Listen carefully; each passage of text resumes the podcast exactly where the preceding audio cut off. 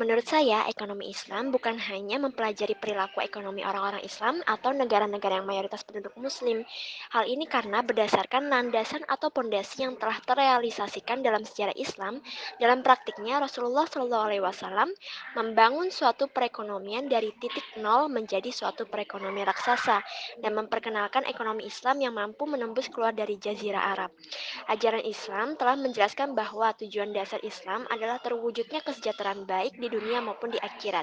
Implementasi dari nilai-nilai kesejahteraan ekonomi ini tidak hanya dirasakan oleh umat Islam saat itu, tetapi juga umat non-Muslim, bahkan rahmat bagi seluruh alam hingga masa modern ini.